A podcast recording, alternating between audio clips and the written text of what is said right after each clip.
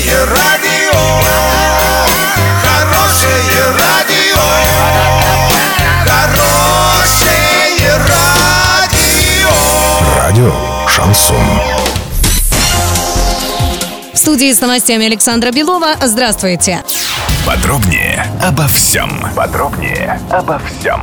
Хоккейный клуб «Южный Урал» начинает домашнюю серию матчей. Первая игра состоится в пятницу 20 сентября. Арчане встретятся на домашнем льду с хоккейным клубом «Звезда». 22 сентября с «Химиком». Ну а 24 сентября с «Хумо». Полный календарь игр смотрите на сайте урал56.ру для лиц старше 16 лет. В Орске также стартовала продажа билетов на домашние матчи. Приобрести их можно в кассе Дворца спорта «Юбилейный». Стоимость билета составляет 100, 150 и 220 рублей в зависимости от выбранного места.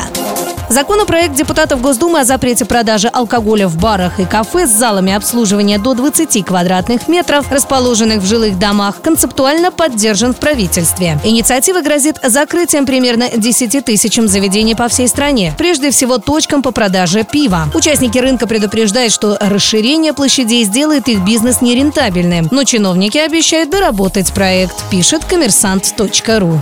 На 18 сентября доллара 64.12, евро 70.60. Подробности, фото и видео отчеты на сайте урал56.ру. Телефон горячей линии 30 30 56. Оперативные о событиях, а также о жизни редакции можно узнавать в телеграм-канале урал56.ру для лиц старше 16 лет. Александра Белова, радио «Шансон Ворске».